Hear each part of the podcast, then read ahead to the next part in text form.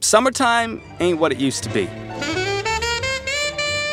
By this point, we've grown accustomed to the fires, the dire warnings, even the deaths. But now, roads are melting. It's so hot in the UK, all flights into Luton Airport have to be diverted when the tarmac actually melted. We're discovering bodies. A woman walking on the newly uncovered mud found a barrel with human remains inside. The person had a gunshot wound and had likely been in the barrel since the late 1970s or early 80s. There's a ghost town. Police also believe they are going to find more bodies here because there is no end in sight to that mega drought that's causing this water level to fall. But we're still having trouble convincing people to water their lawns less. That's coming up on Today Explained.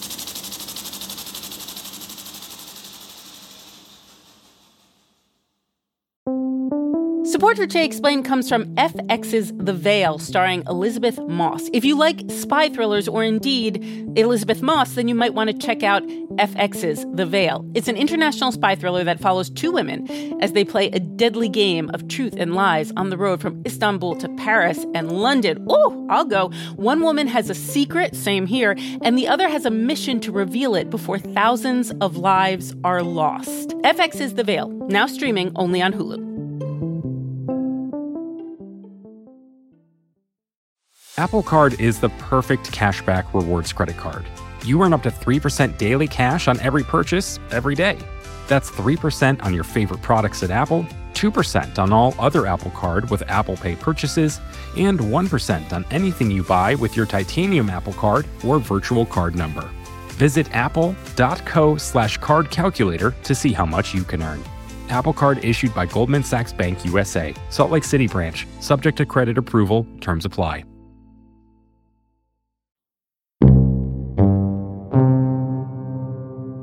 Today explained Sean Rameswaram, we as a people have a whole lot of differences, but we're all united by our biggest problem the warming climate. It's a problem so immense, people feel hopeless and helpless to turn the tide.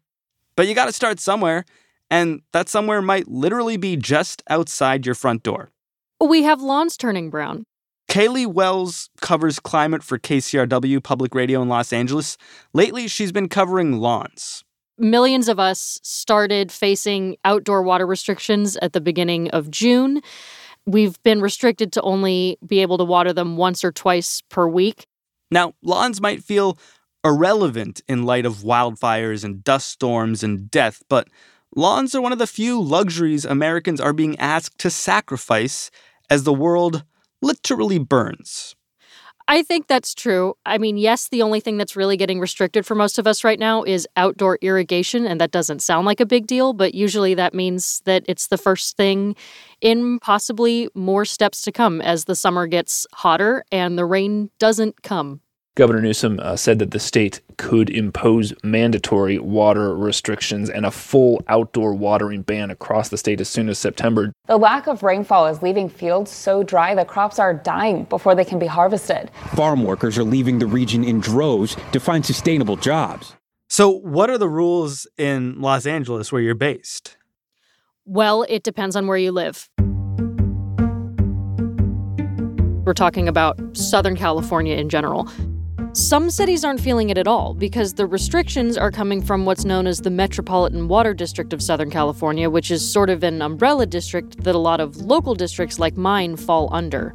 Even if your city does fall under those restrictions, though, your local water district has to curb their water use by 35%, and they can choose how to do that. So, for one of the strict ones, it actually means if you don't comply, they're going to install a water flow device. So, all of a sudden, your showers are very unpleasant. It sounds like this is creating a system of, of haves and have nots.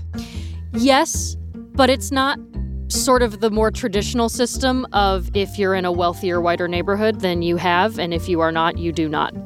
It really just depends on where your city happens to get its water. If it gets more of it from the State Water Project and the Colorado River, it's problematic. If it happens to sit on a great aquifer like the city of Downey, which is southeast of Los Angeles, primarily people of color live there, they're fine. So it, it's kind of more luck of the draw. Are people flouting the water restrictions? There are some people who are flouting the water restrictions. There are threats of warnings and fines if you don't comply, but there are some people who have decided it's worth the fine to keep the lawn green. So that includes this one guy I spoke to, Michael Austin, who boasts that his yard is very green and very wet, and he says that he waters it about 10 minutes every day. I'd say it's a very unique and fresh mix for Southern California. Very green and very wet. I'm going to go before the lawn is. They're going to take me away, and this is going to be an empty property before the lawn goes. Wow. Michael sounds like he's ready to die for his lawn. I know, it's quite a hill to die on, but. He wants to die on a very green hill. Oh, amen. Yes, he does. I'd like to say a yard is the reflection of who lives here because we're given these portions of land. We own these portions of land. I think that it's our God given duty to tend it and till it until our time is gone. Did he say it's his God given duty to tend to his lawn until he dies? He did. He also told me that, eh, you know, it's not his fault that the population in Southern California has grown, and it's not his fault that the climate is changing, so he shouldn't be the one to have to bear the responsibility for it. And surely there are other people who are making the sacrifice, who are committed to having a, you know, godly green lawn, but are transitioning away from it because it's wildly impractical and unsustainable. Absolutely. Another person uh, that I spoke to, his name is Roger Gray, and he's exactly the kind of person who you would think would make this transition. He is a middle school science teacher, he is a master gardener, he is a certified California naturalist, and he, a couple years ago, ripped up all of his lawn and he replaced it with native plants.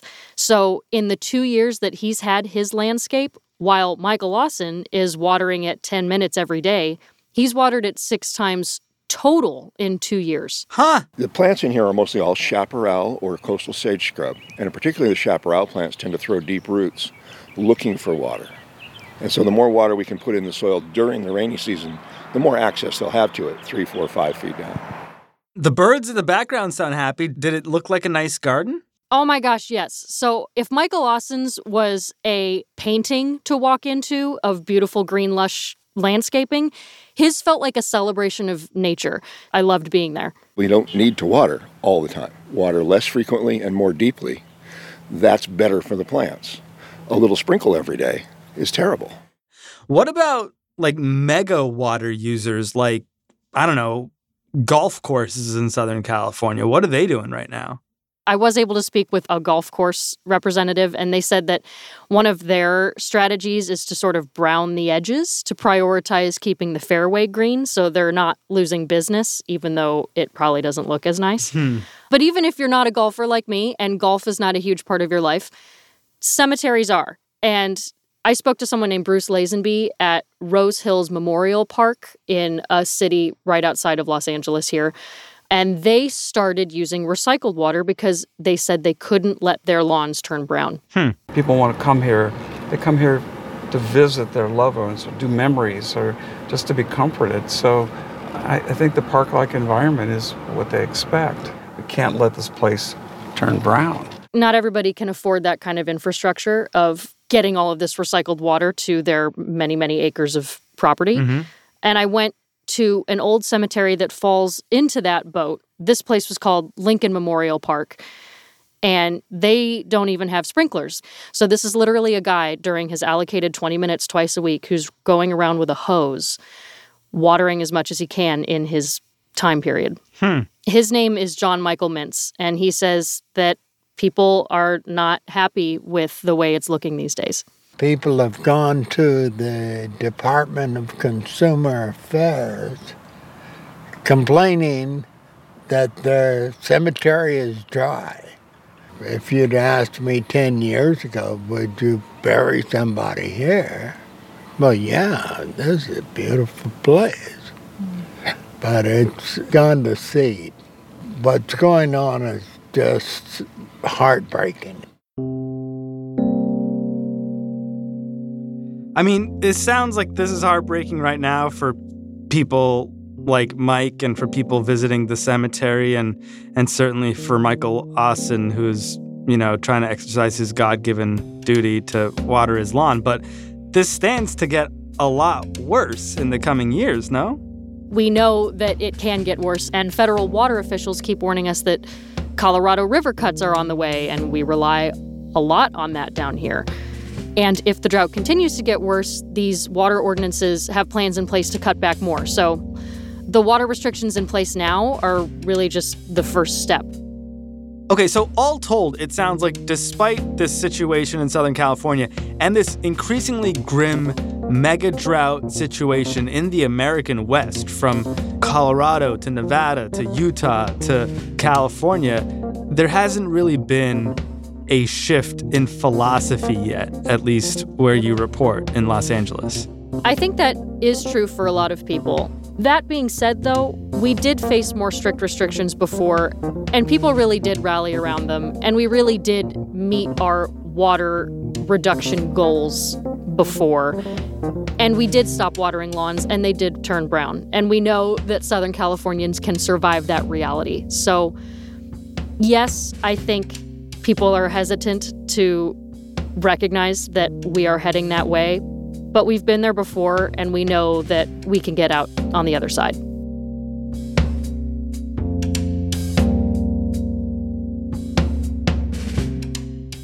Caleigh Wells, KCRW, Los Angeles, but it's not just Los Angeles. The American West is desperately short on water.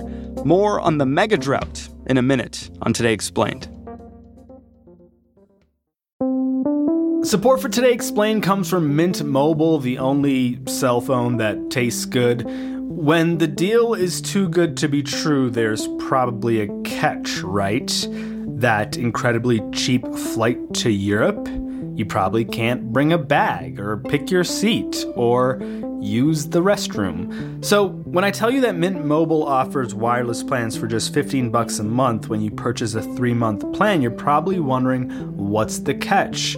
Well, according to Mint Mobile, there is no catch. According to Mint Mobile, it's only 15 bucks a month and their plans come with high-speed data and unlimited talk and text delivered on the nation's largest 5G network. To get this new customer offer and your new 3-month unlimited wireless plan for just 15 bucks a month, you can go to mintmobile.com/explain. That is mintmobile.com/explain. You can cut your wireless bill to 15 bucks a month at mintmobile.com/explain. $45 upfront payment required, equivalent to $15 a month. New customers on first 3-month plan only. Speed slower above 40 gigabytes on unlimited plan. Additional taxes, fees, and restrictions apply. See Mint Mobile for details. Apple Card is the perfect cashback rewards credit card. You earn up to 3% daily cash on every purchase every day. That's 3% on your favorite products at Apple, 2% on all other Apple Card with Apple Pay purchases, and 1% on anything you buy with your titanium Apple Card or virtual card number. Visit apple.co slash card calculator to see how much you can earn. Apple Card issued by Goldman Sachs Bank USA, Salt Lake City branch, subject to credit approval, terms apply.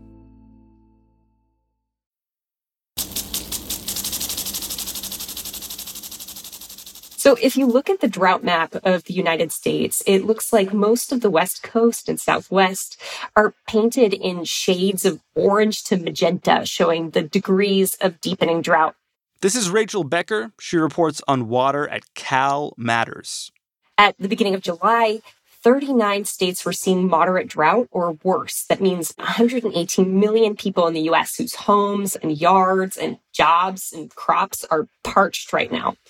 You can see swaths of severe, extreme, or even exceptional drought, which is the most dire drought category, kind of creeping its way across the country uh, from California and Oregon to Nevada. Nevada lawmakers declaring a war on useless grass in an effort to conserve water. Utah and a vanishing Great Salt Lake. The Great Salt Lake in Utah is shrinking, and the state could face an environmental nuclear bomb. Arizona, New Mexico, Texas. Officials in Texas are hoping the power grid can hold as they forecast today to be an all time high for demand. We're talking widespread crop losses, water emergencies uh, because of supply shortages from reservoirs and streams and wells. So, drought is hitting far and wide. And how long has this current drought been going on? It depends on where you're looking and how you count it, right? There was this great paper that just came out from Park Williams lab at UCLA that looked at megadroughts in Southwest North America. Megadroughts. Megadroughts. So, a mega drought is about as bad as it sounds, which is an exceptionally long lasting, severe drought, worse than any we've seen in 20th century Western North America. And so, this paper looked all the way through most of Oregon, Idaho, Wyoming, as well as down through southwest Mexico. Looking at average soil moisture across the southwest region, Williams' team found that 2000 to 2021 was the driest 22 year period in the past 1200 years. Wow. They also reported that human caused climate change has made things worse. The Williams lab used climate models to estimate that about 40% of the Western megadrought severity is coming from human caused climate change, and 60% uh, to what he said uh, in an email is regular old bad luck, which can be shaped by a number of things, including temperatures on the tropical Pacific Ocean. Huh. But, you know, what is clear is that climate change drives temperatures higher, the atmosphere gets thirstier, things dry out even more. And in California, climate scientist Daniel Swain at UCLA and others have shown that we're seeing a really big shift in precipitation, including a shorter, sharper, rainier season, uh, which we saw this year. You know, the main reason why droughts are getting worse, and this is true across much of the western US, and in fact, a lot of places on Earth where droughts are in fact getting worse, is the rising temperatures themselves, which increase the evaporative demand of the atmosphere, meaning that essentially it increases the propensity of the atmosphere to act as a giant sponge, extracting more and more water out of the landscape. We called up Daniel Swain at UCLA to ask about this shift. So, unless you're getting a lot more precipitation to counteract that, you're getting much drier hydrologic conditions, much drier vegetation. Daniel calls this precipitation whiplash. So you're getting wetter wets, but also drier dries. But in practice, that doesn't really even out. It does not uh, come out in the wash, as you might say. So there, there really is a difference between getting all of your precipitation in these increasingly short but sharp bursts and having it more evenly distributed throughout a longer period of time. You know, we got a pretty spectacular atmospheric river in October, but then from January through March, there was pretty much nothing in terms of meaningful storms. Because the more intense it is and the shorter bursts you have, the more time in between those bursts you have for evaporation, and so the drier the soil gets, and the less of that water actually soaks into the ground because it's falling so intensely that much of it just runs off immediately into rivers, lakes, and streams.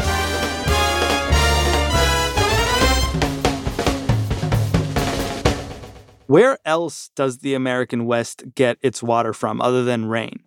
Uh, about 25 million people rely on Lake Mead, uh, which is mostly supplied by the Colorado River and delivers water to Arizona, California, Nevada.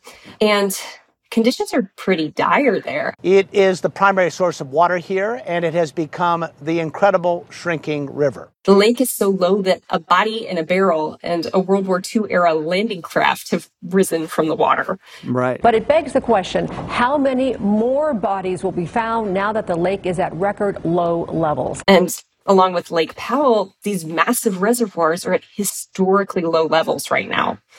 But water supplies really vary even within states. Um, in California, we rely on this pretty remarkable source of water in our snowpack, which is sort of a, a, reservoir for spring and summer as the snow melts and flows into our storage. Think of the snowpack as a frozen reservoir. The state says it's responsible for about 30% of California's water, including drinking water. Uh, we also have parts of the state that rely heavily or exclusively on groundwater, which sees some pretty serious depletion uh, during drought when surface water supplies dry up and people start pumping more. Hmm. When this much water is pumped out of the aquifer below ground, the clay between the pockets of water collapses and the ground starts to deflate like a leaky air mattress. The sinking is buckling the walls of irrigation canals, damaging pipes, creating giant sinkholes, and cracking homes. When you're talking about things like Lake Powell or Lake Mead or the Colorado River, who's in charge? Who dictates who gets how much water? Yeah, that's the million dollar question, right? Who controls the water? And it'll vary depending on the type of water, too, whether we're talking rivers, streams, groundwater, federally managed water, state managed water. It's, it's a mess. So, looking at the West, we've got decades, even century old agreements uh, and court decisions that govern the use and the management of the Colorado River. In California, we've got the state managed state water project that pipes water from reservoirs south, uh, the federally managed Central Valley project. And then we've got, you know, rivers and streams that are governed by this sort of arcane and incredibly complex system of water rights that go back to the gold rush when it was essentially finders keepers when it came to water. Hmm. And how are these arcane laws doing now that we're seeing the most extreme conditions we've seen in, it sounds like, over a millennium? We're seeing them really put to the test this year. Parts of California in the Sacramento Valley have really typically been immune to drought because of this Byzantine water rights system and because of a deal they cut with the federal government, you know, decades ago. And um, because of that, they typically can't be cut by more than a quarter when it comes to their water supply. So even during the most dire of droughts, their water supply is pretty good. But this year, they've been cut 82% or more and I spoke with one rancher who bought this beautiful piece of land with a view of Mount Shasta, and he bought it because it had a water supply that was virtually guaranteed because of this deal. It had never seen cuts to its water supply of more than a quarter. And this year, the first time ever, it's not getting any water. I mean, we could see even uh, steeper curtailments of growers and uh, cities that pump directly from rivers and streams. And already many have seen cuts, really severe cuts this year. So it could be even worse next year, which means, uh, you know, more crop fallowing, which means uh, steeper conservation orders in cities and towns, earlier, deeper curtailments for those relying on river water. I mean, it's getting hotter, right? Heat waves are getting worse. The dries are getting drier. The wets are becoming more extreme. And, you know, the West as a region is aridifying, and it's this combination of, of human activity and, and climate change and also nature. I was talking to a climate scientist, uh, Daniel Swain at UCLA, though, and he said he doesn't like the phrase the new normal. And I'm quoting him because it suggests we've arrived at some new stable state. Hmm. We have at least a few more decades of significant warming and significant increases in extreme weather events and significant changes in precipitation patterns and the occurrence of drought in different regions. And we've seen an example of this, you know, as recently as this past week, where London saw unprecedented record breaking temperatures that would have been unforeseeable as recently as a couple of years ago. You know, there are are fires burning structures in the city of London this week. And that's not something that we had really ever seen before. If you told me I was in Southern California with wildfires by the highway, bone dry vegetation, and temps hitting 100 degrees, I might believe you. But this, this is London, and people are shocked. So the new normal is really a moving target depending on continued fossil fuel use reading about this story and having some personal experience with like a mom who loves to water her lawn in Los Angeles, I just feel like the the biggest issue here outside of ranchers who no longer have the water they thought they were promised is that people moved out west and were promised a way of life mm. that was entirely unsustainable and that idea is just hard to wrap your head around that my way of life is unsustainable when you talk to the smartest people in this field, what do they say about the sort of sea change in thinking that needs to occur in a moment like this? Hmm. I think one of the sources of I don't know if I want to say hope, but you know, sources that there are ways to to conserve water, which is only one part of this equation. Uh-huh. But um, is that after the last drought, uh, I remember reporting in the spring of 2021 when this drought was really taking off that at that point, Californians were still using about 16% less water than in 2013 when the last drought was getting going. So, did those regulations that Governor Jerry Brown put in place the last time California had a drought, let's say, did they work? The mandatory call for water conservation did work. So we saw that after that order, uh, savings from June 2015 to February 2016 were about 24% compared to those same months in 2013. So California stepped up and they conserved. Some of those uh, conservation gains stuck around too. And some of that was because of really fundamental changes to things that last, like fixtures, replacing water guzzling toilets, changing to landscaping and irrigation that was motivated and funded by mandates and incentives during the last drought. And so it does show that California's water use can change. You know, did it change enough? Mm, probably mm. not, but it did change. Um, and talking to folks, you know, they point to recycled water projects. They talk about building gray water and water reuse into planning. So it does seem like there are ways to improve California's water situation. It may take, you know, really kind of reimagining what California looks like beyond the kind of endless stretches of turf, but it's possible to see that change.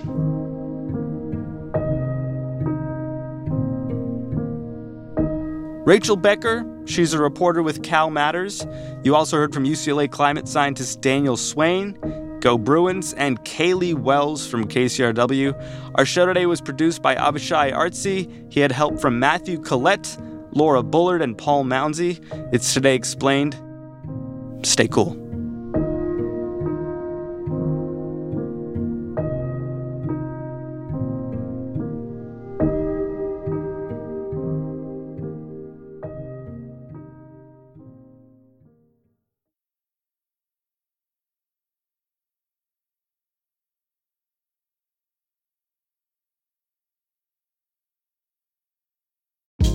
Hey, this is Scott Galloway, author, professor, entrepreneur, and most importantly, host of the Prop G podcast. We got a special series running on right now called The Future of Work, where I answer all your questions on surprise, the future of work.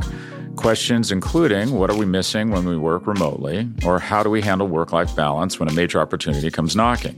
From the provocative to the technical, we're offering insights you won't want to miss. So tune in to the future of work, a Prop G Pod special sponsored by Canva. You can find it on the Prop G Pod wherever you get your podcasts.